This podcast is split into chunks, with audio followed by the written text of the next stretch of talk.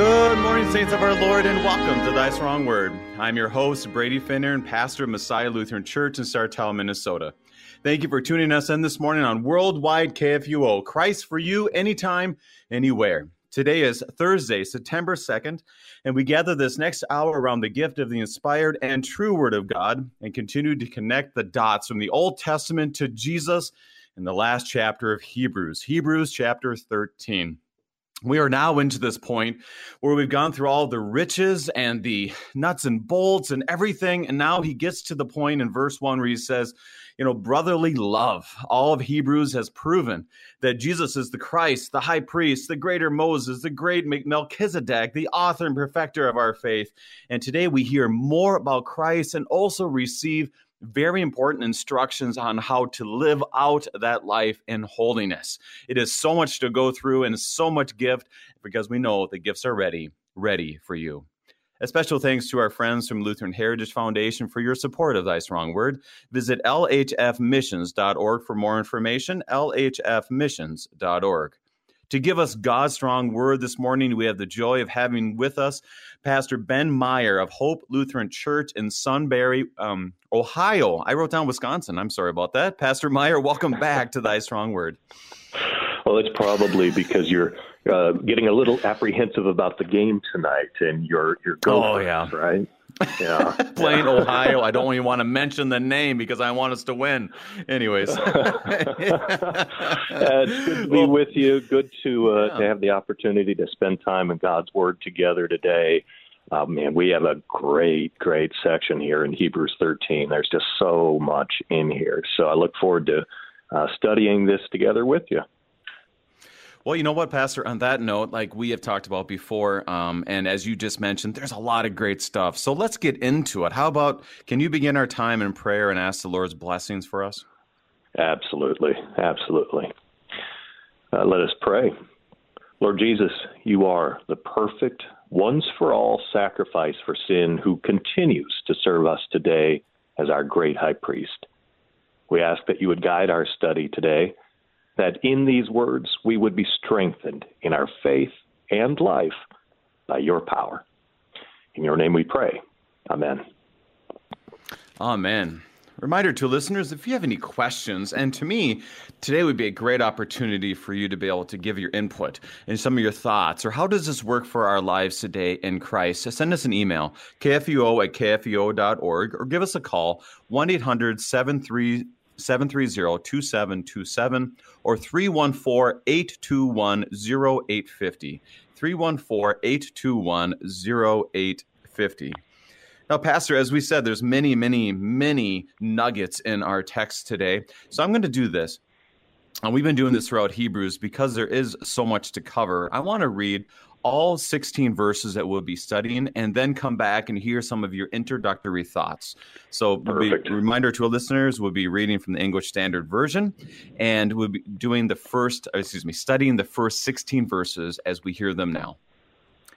The author writes Let brotherly love continue. Do not neglect to show hospitality to strangers, for thereby some have entertained angels unaware. Remember those who are in prison as though in prison with them, and those who are mistreated, since you are also in the body. Let marriage be held in honor among all, and let the marriage bed be undefiled, for God will judge the sexually immoral and adulterous.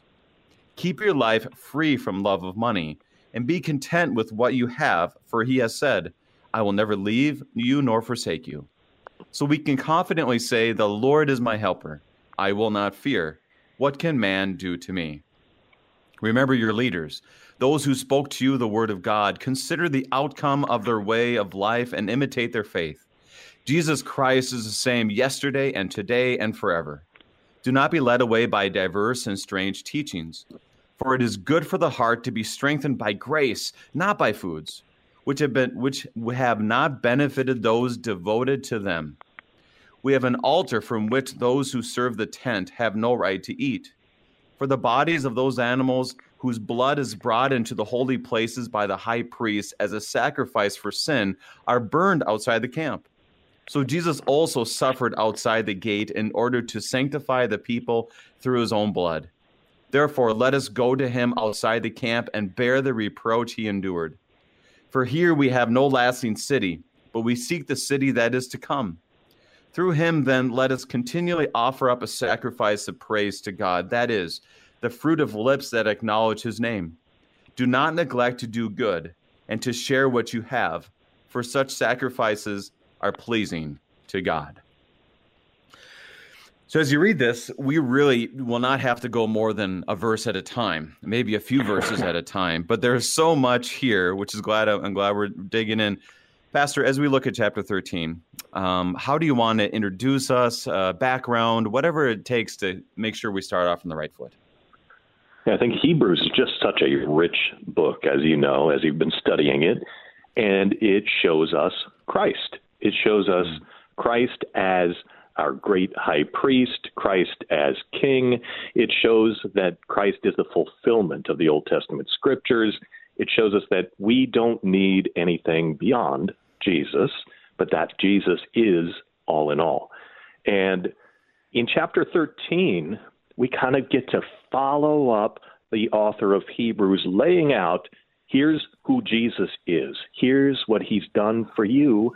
And now Hebrews 13 is now, as you are in Christ, what does that look like? Uh, it mm. makes me think of the uh, explanation of the second article of the Apostles' Creed that I may be his own and live under him in his kingdom and serve him in everlasting righteousness, innocence, and blessedness. That's really what this section is. It is living under Christ in his kingdom and serving him in everlasting righteousness, innocence, and blessedness. And that, that kingdom has started. We are part of the kingdom of God now. Our eternity has started now. And so we live as those who have been set free, those who have been made citizens of the kingdom of God.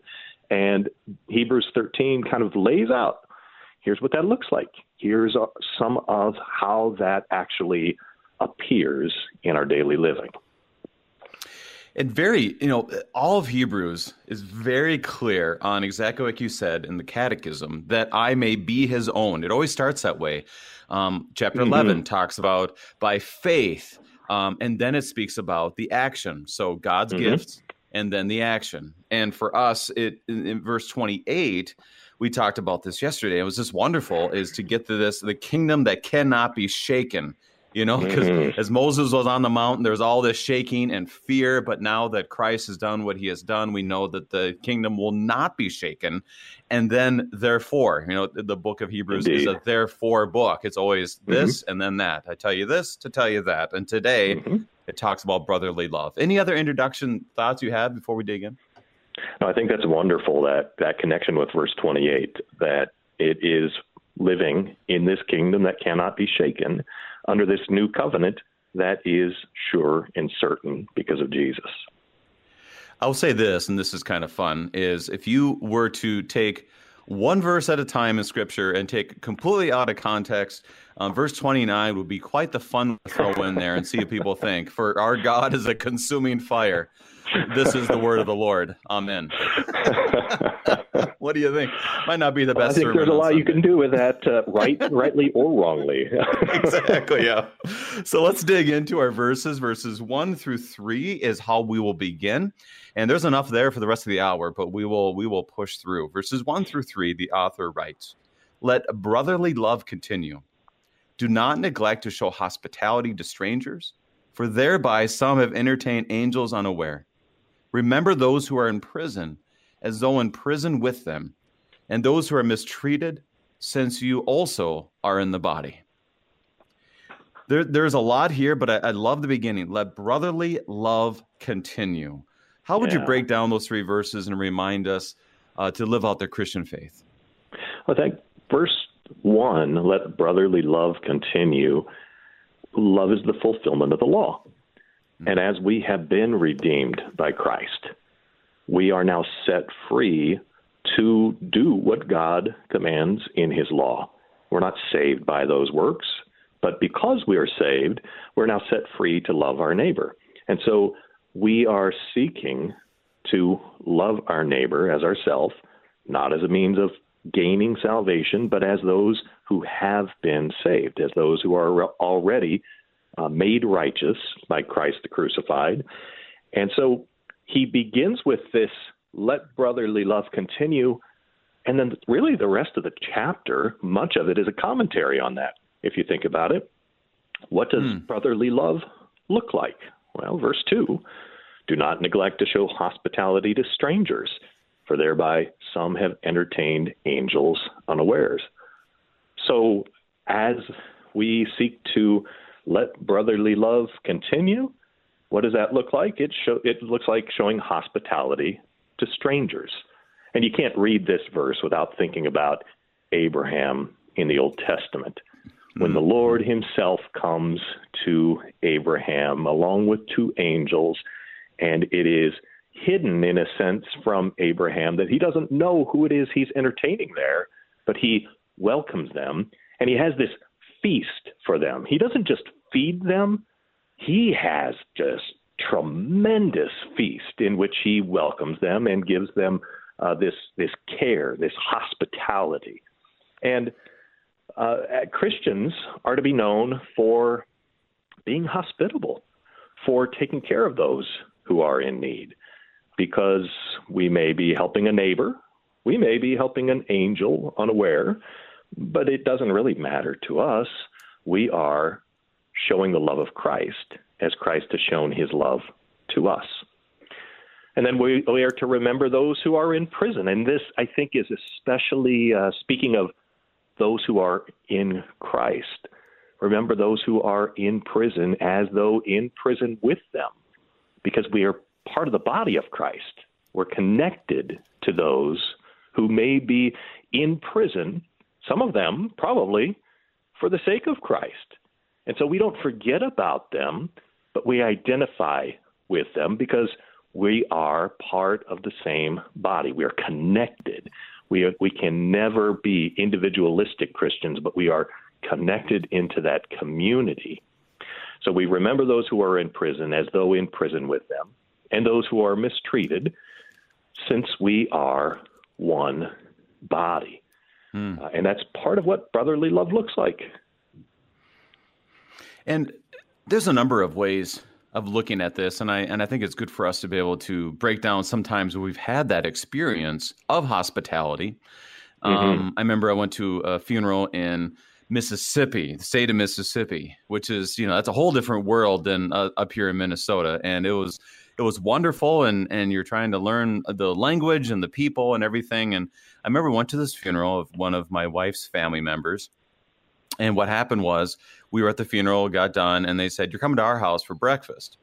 Well, I mean, uh, for a lot of times that just means, you know, we don't want to be a burden, da da da da. Well, then they they came in, they had a whole big table and a bunch of people, and they had more food than I ever had imagined.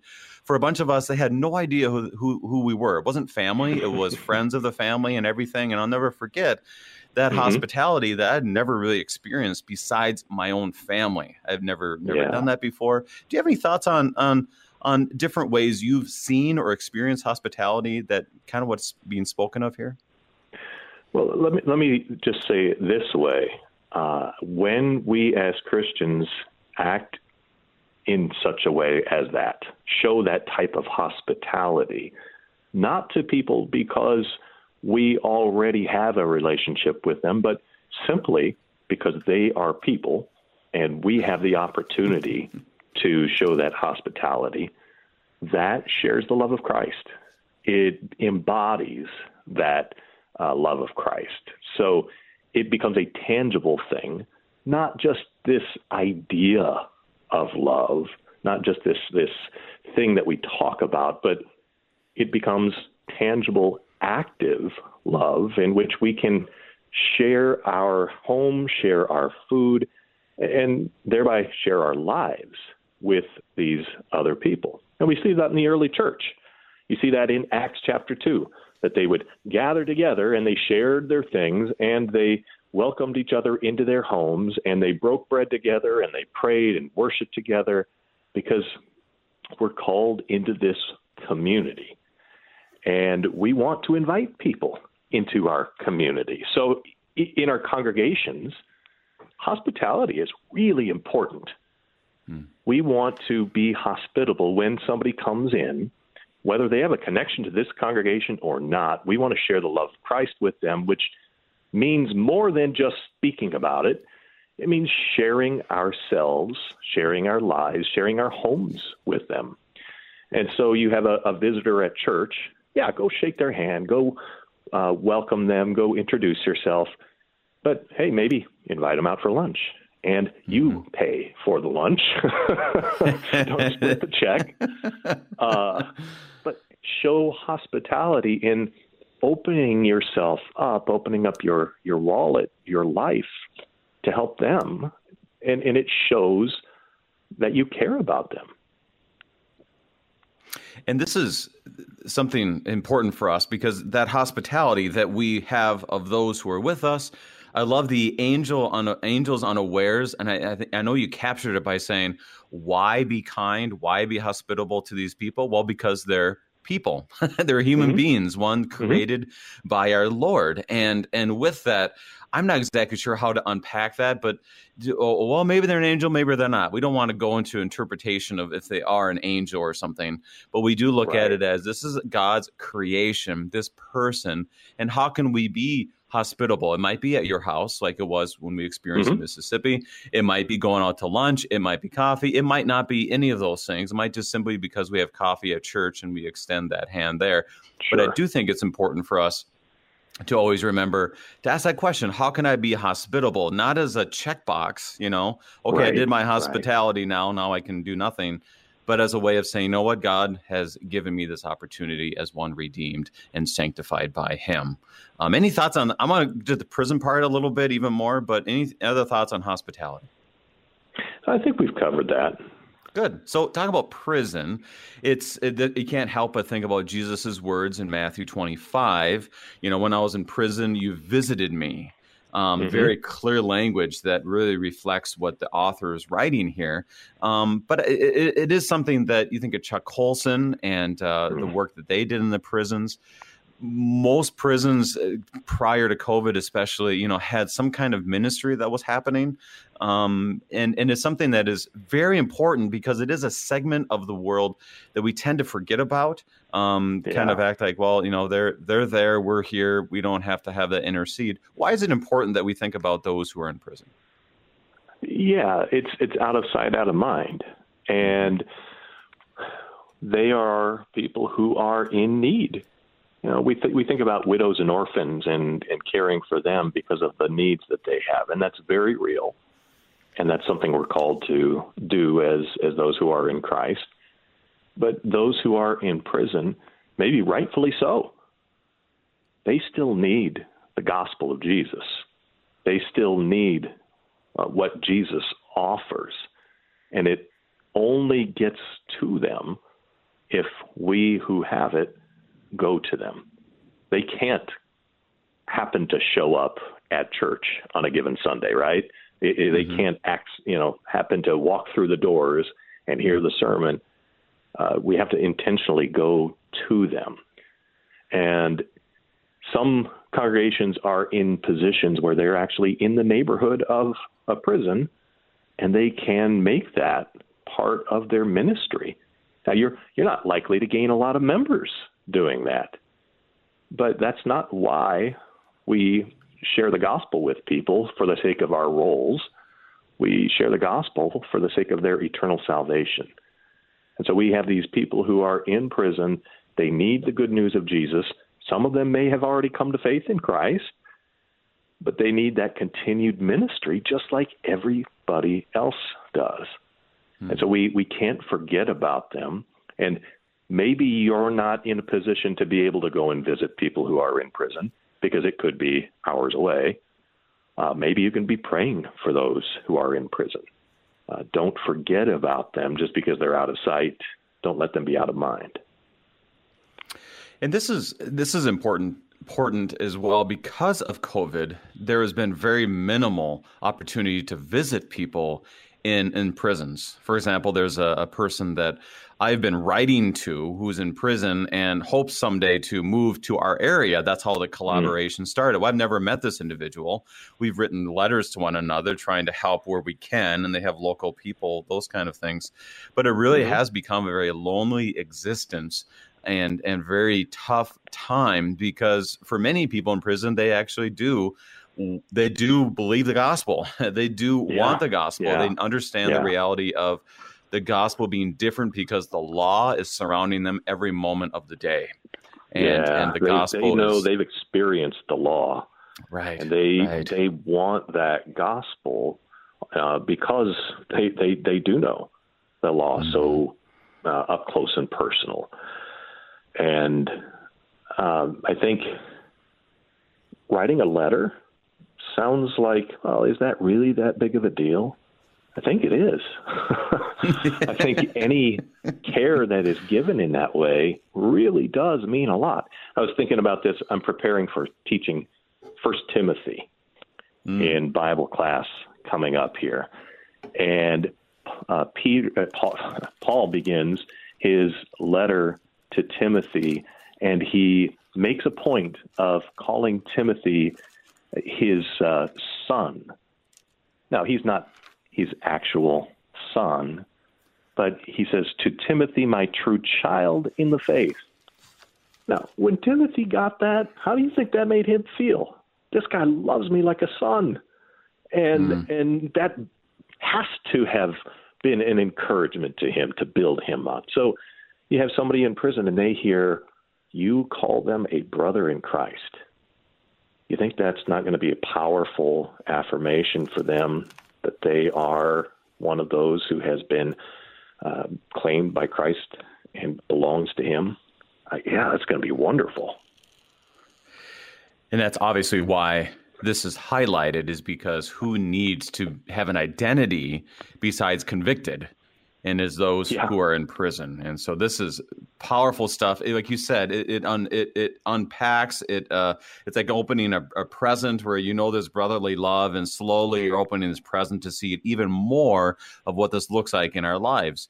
Then we get to verse four, and there's a transition. Even though the transition is not not great, but it definitely is a different subject matter for sure. That that this brotherly love continues into our lives of our bodies. So, verse 4, we'll read Let marriage be held in honor among all, and let the marriage bed be undefiled, for God will judge the sexually immoral and adulterous. Now, this is this is this is important information for us to have, exhortation, I should say, important law for us, but it also is an extension of this brotherly love. How would you how would you unpack that for somebody as they read this? Well, uh, going back to the Ten Commandments, you know, we have the two tables of the law, right? The first table deals with love for God. Second table deals with love for others. And in Christ, we're set free from bondage to sin, and we are now set free to fulfill the law, uh, not perfectly, but to, to seek to walk in that holiness. And marriage is part of that. That's part of God's original design. So Adam was given Eve, and Eve was given to Adam in Genesis before the fall into sin. Marriage predates sin. And so honoring hmm. marriage rightly is loving the spouse, but it also is on uh, loving the the neighbor too because marriage is good for society, and honoring my own marriage is good for my family. Uh, honoring others' marriages and and not having Christians in um, involved with um, sex outside of marriage is good for those other people, and it's good for our society as a whole. I, I love that it says, "Let the marriage bed be undefiled. You know, the marriage bed should be something that is good and pure and pleasing to the Lord, because that's exactly how He created it to be. Uh, and I, I was thinking about this too with one of the early Christian writings that we have. there's this this letter that deals with how Christians live in the society, and this is probably from about 130 A.D. And it talks about how Christians don't really stand out in a lot of different ways. They live in whatever city they happen to live in. They don't all go to try to live in uh, you know Christianville somewhere. They live mm. wherever God has placed them, and they serve in all kinds of different jobs. But there is a difference in how they live, and they when they they it says they marry as others do. They beget children, but they do not destroy their offspring. They have a common table, but not a common bed.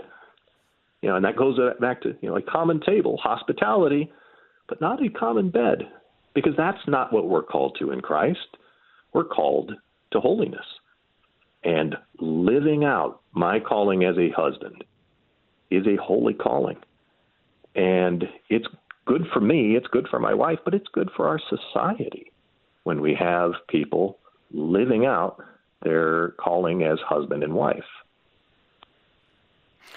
And one of the one of the realities that I think is unpacked here, I'm thinking of first of all a book that I read um, from, called "Ethics of Sex: uh, From Taboo to Delight," um, which is a great book by uh, uh, from CPH, and it really speaks about the the delight of what you just described of a husband and wife living a sexually pure and decent life and mm-hmm. and it speaks about God will judge the sexually immoral and adulterous that that captures the reality of first of all their sin whenever it happens um, outside of marriage of a husband and wife whenever there is sexual immorality that there is judgment right. there and that judgment right. is not only seen from god but it also is very destructive in our lives whether it's disease, whether it is relationships that are broken, emotions that are, are burdened, um, shame that is there, guilt that never seems to leave individuals. It is something that is completely um, just very destructive, which is why like it talks about undefiled, meaning you don't want to defile it at the same time.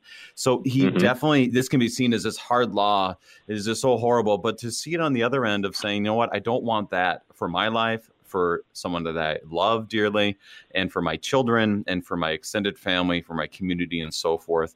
That this actually is going to be a wonderful gift for uh, many, many, many people if I follow yeah. this commandment. But, Pastor, right now, I want to talk more about that on the other side of this break uh, slightly because we are just beginning to dig ever so slightly into this text. So, let us, right now, we are studying Hebrews chapter 13 with Pastor Ben Meyer, and we'll be right back.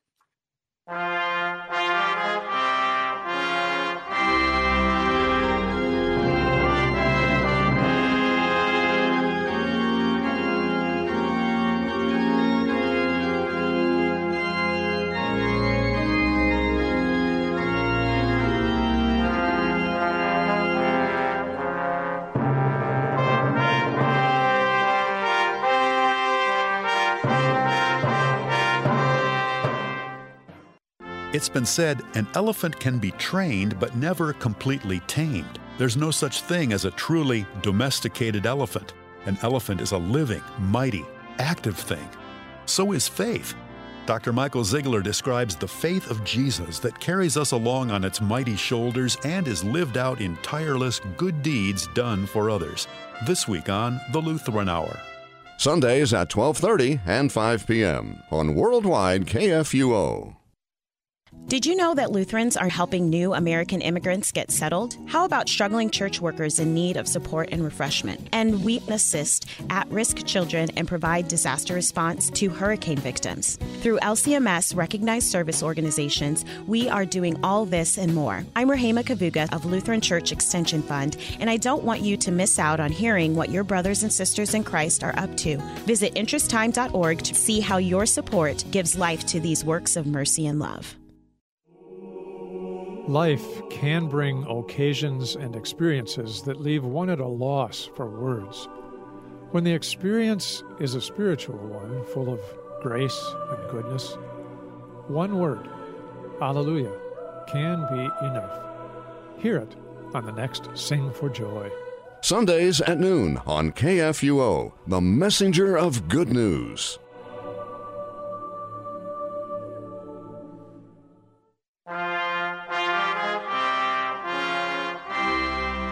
And we are back. We are studying chap- Hebrews chapter 13 with Pastor Ben Meyer. And as we are looking at our text, we've gone through four verses. And Pastor, I want to uh, keep going because I believe we can get through verse six and then be able to tail ourselves back uh, to cover all those six verses even more so. But I, I do want to check with this. In verse four, is there anything more you want to share when it re- refers to holiness and sexuality? I, th- I think our catechism is just wonderful with this that mm-hmm. uh, you know you shall not commit adultery. We should fear and love god so that we lead a sexually pure and decent life in what we say and do and husband and wife love and honor each other. And uh, this is how god has designed for things to be.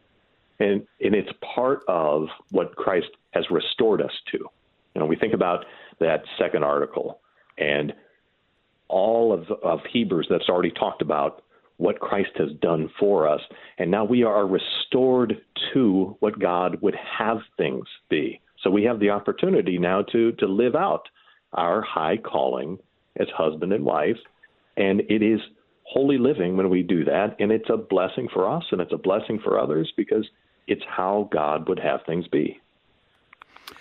And the beauty of everything that we're going through, especially this next verse in verse five, but the beauty of none of us are able to look at this and go, "Yep, I um I always show hospitality. Yep, I'm right. always going to prison." Verse 4, you know, Jesus just just nails us to the floor when he's when he talks about in Matthew five that everyone who looks at a woman lustfully, and that's just not from men to women, it's it's it's from women to men and so forth, is is that understanding of we can't wiggle our way out of this and act like, well, that one's not a big deal to me. No, we all fall short in this, mm-hmm. and so Lord, help us, like you said in the sixth yeah. commandment um, to be live a pure and decent life by the power of the Holy Spirit. Um, yeah. Anything else before we go to five? Because five, five, if you're not nailed to the floor yet, we're never going to verse five is yeah, yeah. Verse five is going to kill you if you if you think you're doing pretty well. So verse five, keep your life. Uh, go, we'll go five and then to six also. Keep your life free from the love of money and be content with what you have, for he has said, I'll never leave you nor forsake you so we can confidently say, The Lord is my helper. I will not fear. What can man do to me? So I want to focus on verse five. It talks about keeping your life free from the love of money. That sounds easy yeah, on paper, enough, but right? Yeah, right. It's easy enough. What are your thoughts on that? contentment. well, see, yeah, contentment is the opposite of idolatry. Uh, idolatry is when we're not content with that which God has given us. You know, so we can look at the Ten Commandments again. You know, I just keep going back to the Catechism here, but the, mm-hmm. the Ten mm-hmm. Commandments, the ninth and tenth commandment, what do they deal with? Coveting, and coveting is a matter of the heart.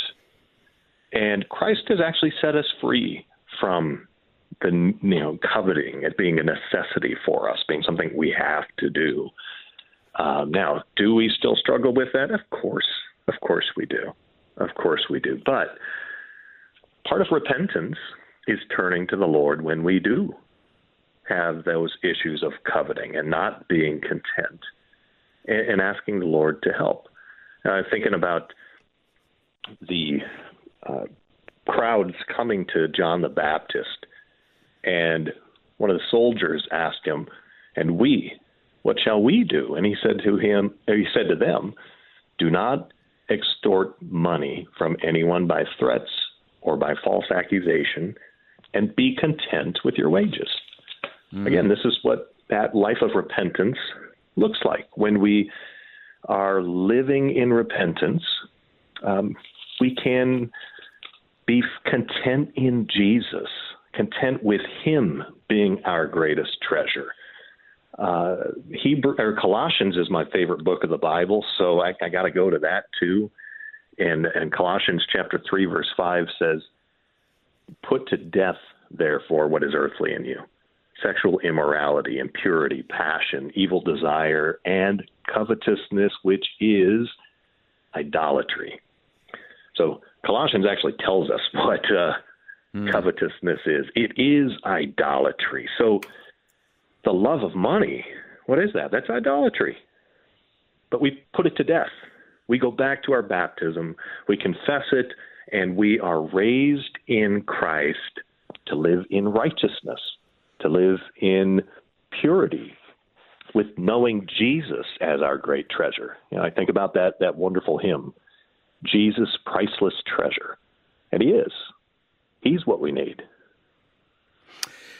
Now, all of these things remind us of how we have failed. But I will say this that in Christ, I challenge you, our listeners, Pastor Meyer and myself, to take these things to heart, knowing that, as Pastor said so well at the beginning, that in Christ you are set free, that we mm-hmm. are called by the gospel and enlightened with his gifts to live these holy and sanctified lives. And so all of this is something that we repent over. At the same time, we want to um, lead a holy life. And that's why I love in verse 5 is he tells us all of this, but then he points us back to the Lord.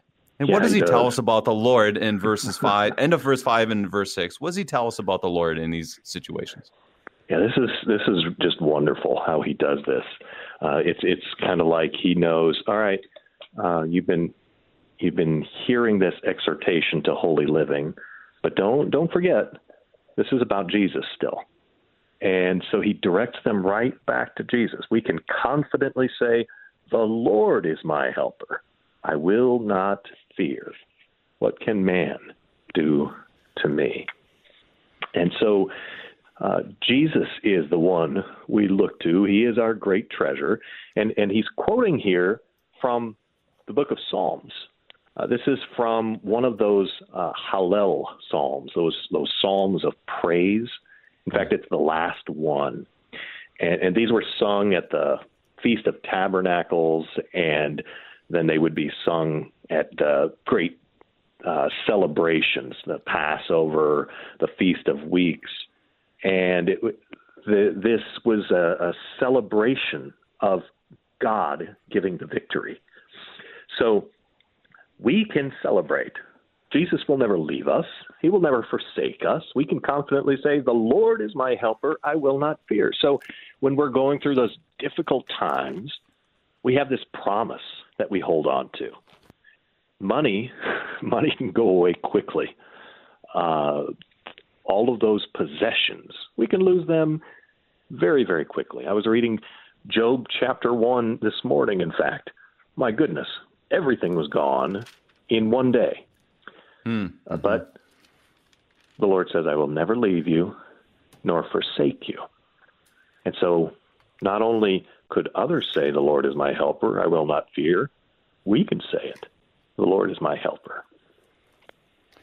And there's a, there's a lot of wisdom that goes into this. Like I was reading this morning with Ecclesiastes, that all of these things, you know, especially the love of money, can be gone in an instant, and it's like chasing the wind. I mean, that's mm-hmm. exactly how Solomon writes about it. And here I can't help but think about uh, Psalm 121, as you mentioned that they quote Psalm 118.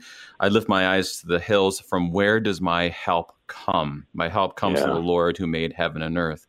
And for this, this is important that we have one, a God that never leaves us, our God Emmanuel, as we understand with the incarnation, but also that he is our helper. I think this is important. I want to hear your thoughts here as a pastor and as you address your your faithful members. Um, why is it important for us to be able to always point back to a God who's always with us and the God who's always helping us when we hear these words of exhortation in the first six verses? Yeah, because that holy living doesn't happen simply by my own will, by my own um, strength. This is the Holy Spirit at work in and through me. Uh, the the Holy Spirit, one of the names we have for him is the, the Paraclete, the one who comes alongside us and helps us.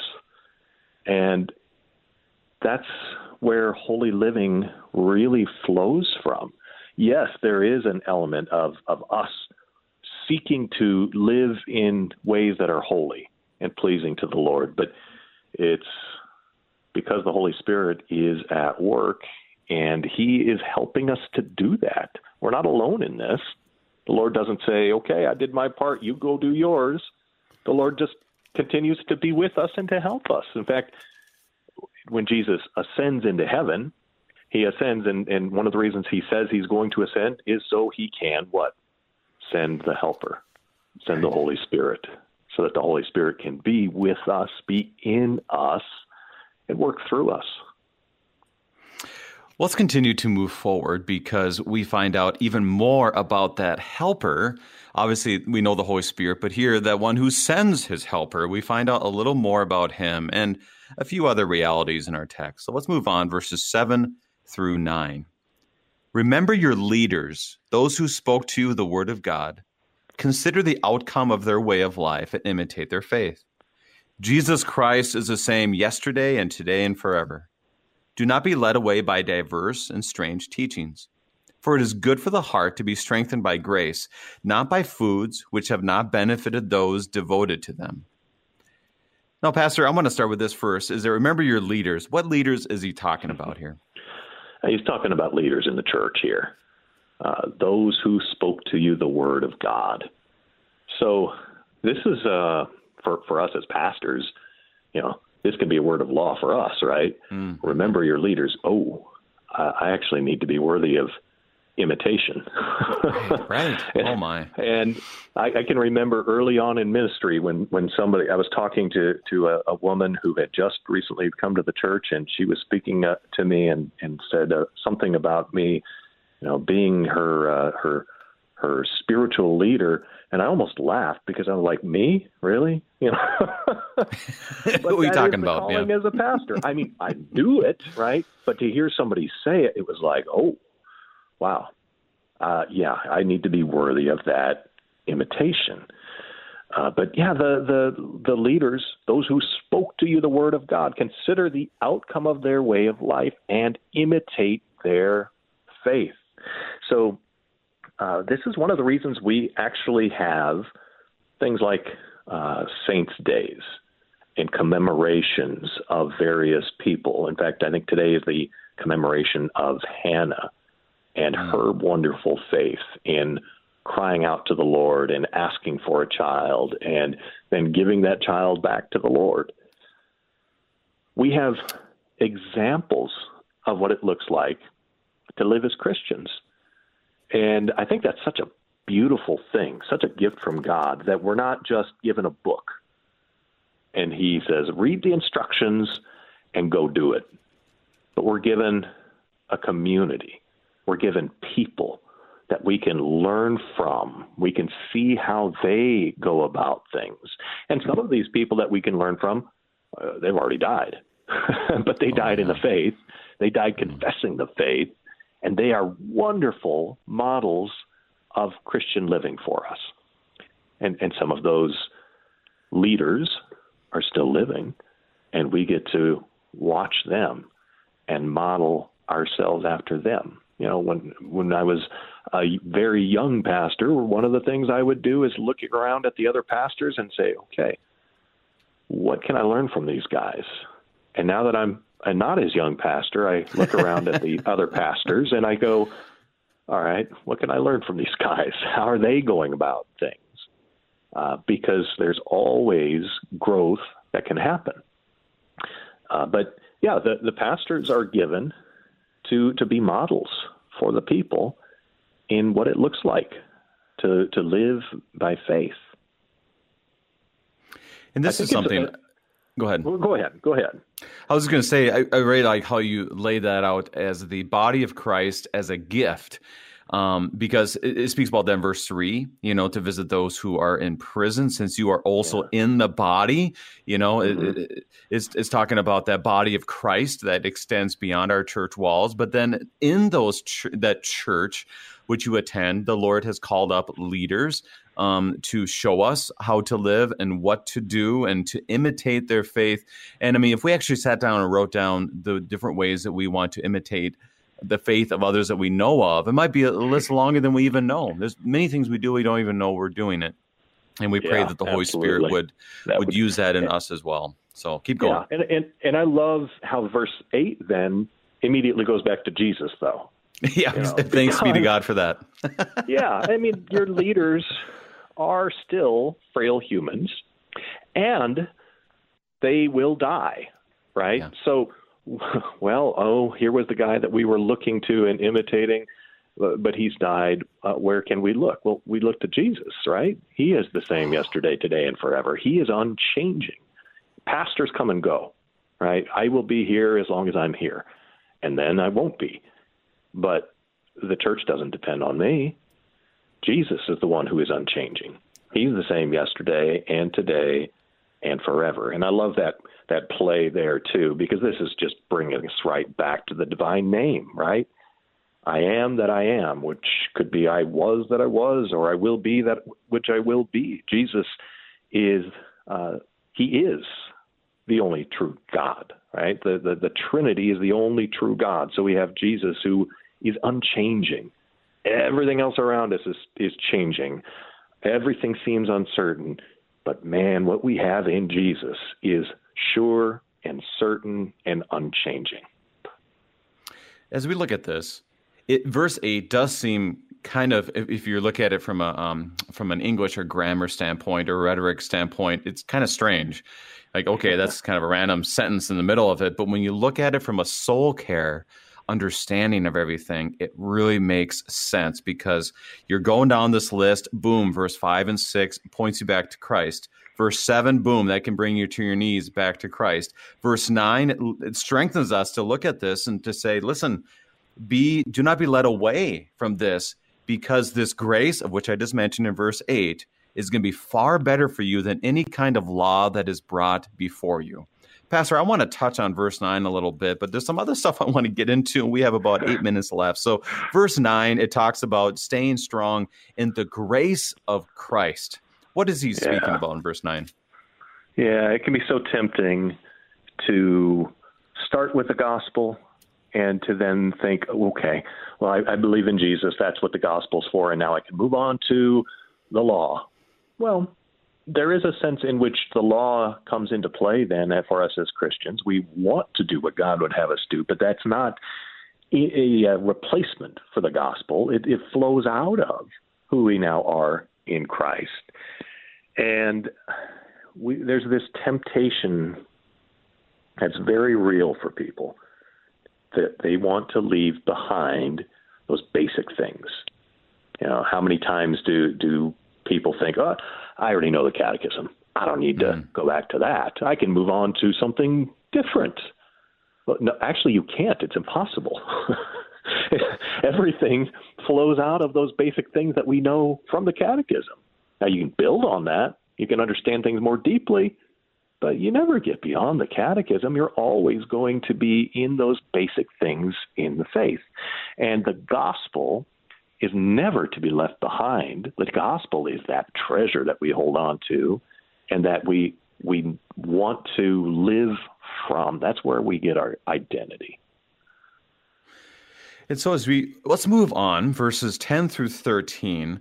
Um, because that's just so rich, but we have to move on. So verses 10 yeah, through 13 we'll read. We're going to run out of time. we have we have an altar from which those who serve the tent have no right to eat. For the bodies of those animals whose blood is brought into the holy places by the high priest as a sacrifice for sin are burned outside the camp. So Jesus also suffered outside the gate in order to sanctify the people through his own blood. Therefore, let us go to him outside the camp and bear the reproach he endured. Now, here once again, this goes into the sacrificial understanding of the temple, the tabernacle. It brings us back to Christ, you know, a lot of language of the high priest, Melchizedek, very much so throughout Hebrews. What is he saying in these verses? It can be a little bit also difficult to understand the context. So, yeah. about a few minutes. Oh, my goodness. We could spend the whole, a whole hour just on these verses. this is wonderful, wonderful stuff. But this idea of the altar, and the tent, it sounds kind of uh, peculiar to our ears. But the altar was there in the temple in Jerusalem, and only the one priest on uh, on one day of the year could go into the holy of holies and into the place where that altar was and he would have to offer a sacrifice for his sins before he could go in and do that and offer a sacrifice for the, the sins of the people. Well, Jesus, as we heard earlier in uh, what Hebrews 10:10, He is the once for all sacrifice for sin. Mm. And now his blood covers us. And one of the beautiful things we have here is that his his crucifixion doesn't take place in Jerusalem, does it? It takes place outside of the city walls. And what is this showing? Showing that this sacrifice is not just for those who are on that inside, but it is for all the world. And Jesus' message needs to go out into all the world. Uh, but as we are in Christ, and as Christ was not welcomed by those religious leaders, we can expect to be those who are also on the outside. Uh, we are going to be on the outside of the camp, bearing the reproach he endured. So, as Jesus was not welcomed by so many, as he was hated, well, that will be the case for, for us as well, who hmm. are in Christ as Jesus tells them, they persecute you, they persecuted me first. And yes. that and that's just a reminder here of one, all that Jesus has done for us. Don't be surprised if there's issues, persecution, so forth. But guess what? Jesus has already been there before you. You know, mm-hmm. he's already gone through all of this. And so once again, mm-hmm. it brings us back to Jesus. Jesus is not one who's putting you into something that he would not first do himself. Um, yeah. He doesn't call us. that promise again. Remember that the Lord is my helper. I will not fear. What yeah. can man do to me? You know, right. I don't have to be afraid of people, whatever what they think of me or what they do to me, because Christ is eternal. He literally has everything under control. So I don't have to worry about it. And that's why the transition to the last few verses in our uh, section today, obviously, there's a whole book, a chapter here that we could be digging into, but it brings us from, okay, this is what we're called to do. This is Jesus, what he's endured. And then you're like, wait, what, what problems come my way? The Lord's my helper, but what is the hope yet still to come? Verses 14 through 16. For here we have no lasting city, but we seek the city that is to come. Through him, then, let us continually offer up a sacrifice of praise to God, that is, the fruit of lips that acknowledge his name. Do not neglect to do good and to share what you have, for such sacrifices are pleasing to God. So here he tells us about hope and what we are to do with this hope. So, what is the hope that we have? Yeah, I love, love, love this section. These verses are mm. just wonderful. In because of Jesus, we look forward to an eternal home. Uh, home for us in this life, in this world, is passing. And some of us don't ever feel all that at home, no matter where we might be. And that's because we're looking forward to that true home. Uh, it speaks of that in, in Hebrews 11. Abraham did not um, go back because he was looking for that true home. And as those who are in Christ, that's what we're looking for. He is our hope for that true home, the new heavens, the new earth, where we will be with the Lord, free from sin, free from sorrow, free from all of the suffering. And that's exactly what he has in store for us. You know, what can man do to me? I've got one who has eternity in his hands, and he's promised me everlasting life. What do I have to be afraid of here? So let us continually offer up a sacrifice of praise to God. And I, I think this is such a wonderful thing, too, because earlier in Hebrews it speaks of Jesus as the once for all sacrifice for sin. So, mm. what kind of sacrifice is this? It's not a sacri- sacrifice for sin, it's a sacrifice of praise a sacrifice of praise for the one who has already overcome sin, who has already ensured everlasting life for us. It is a sacrifice of our lives that honors the Lord. Uh, First Peter uh, speaks of this that we are uh, like living stones being built up as a spiritual house to be a holy priesthood to offer spiritual sacrifices acceptable to God through Jesus Christ. So our our living is a spiritual sacrifice.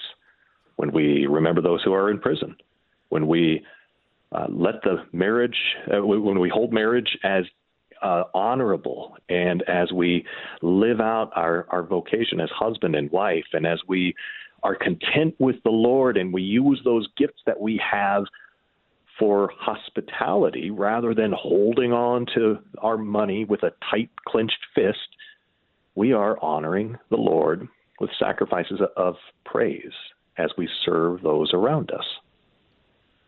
Pastor, we have about a minute and a half left. How would you summarize these wonderful words and encourage our Christian brothers and sisters this morning? Oh, there's there's so so much here, but I think going back to what we talked about at the very beginning, Jesus has redeemed us. He has made us his own, and he now sets us free to live under him in his kingdom and to serve him in everlasting righteousness, innocence, and blessedness. And we're living out that eternity already in the here and now. So as we show hospitality and remember those who are in prison, and as we uh, honor marriage, and as we are free from coveting, and we seek to use those gifts that God has given us in ways that honor Him, and as we continue to bear the reproach of the world that hates us because it hates Jesus, uh, we honor the Lord, but we we live as those who are in Christ, those who have been redeemed and who have that home that awaits us that cannot be taken away from us. Pastor Ben Meyer of Hope Lutheran Church in Sunbury, Ohio, giving us God's strong word from Hebrews chapter 13. Pastor Meyer, thank you again for bringing the gifts. Good to be with you. I appreciate your ministry and, and God's blessings as you finish out Hebrews tomorrow. Saints of our Lord, it is said so well in the hymn Jesus, priceless treasure. Hence, all earthly treasure, Jesus is my pleasure. Jesus is my choice, since all empty glory. Not to me thy story, told with tempting voice. Pain or loss or shame or cross shall not from my Savior move me, since he deigns to love me. These are our this is our hope and this is what we read in Holy Scripture because it all is about Christ. I'm your host, Brady Finnern, and pastor of Messiah Lutheran Church in Sartell, Minnesota. Thank you for joining us, and the Lord keep you safe in the palm of his hands.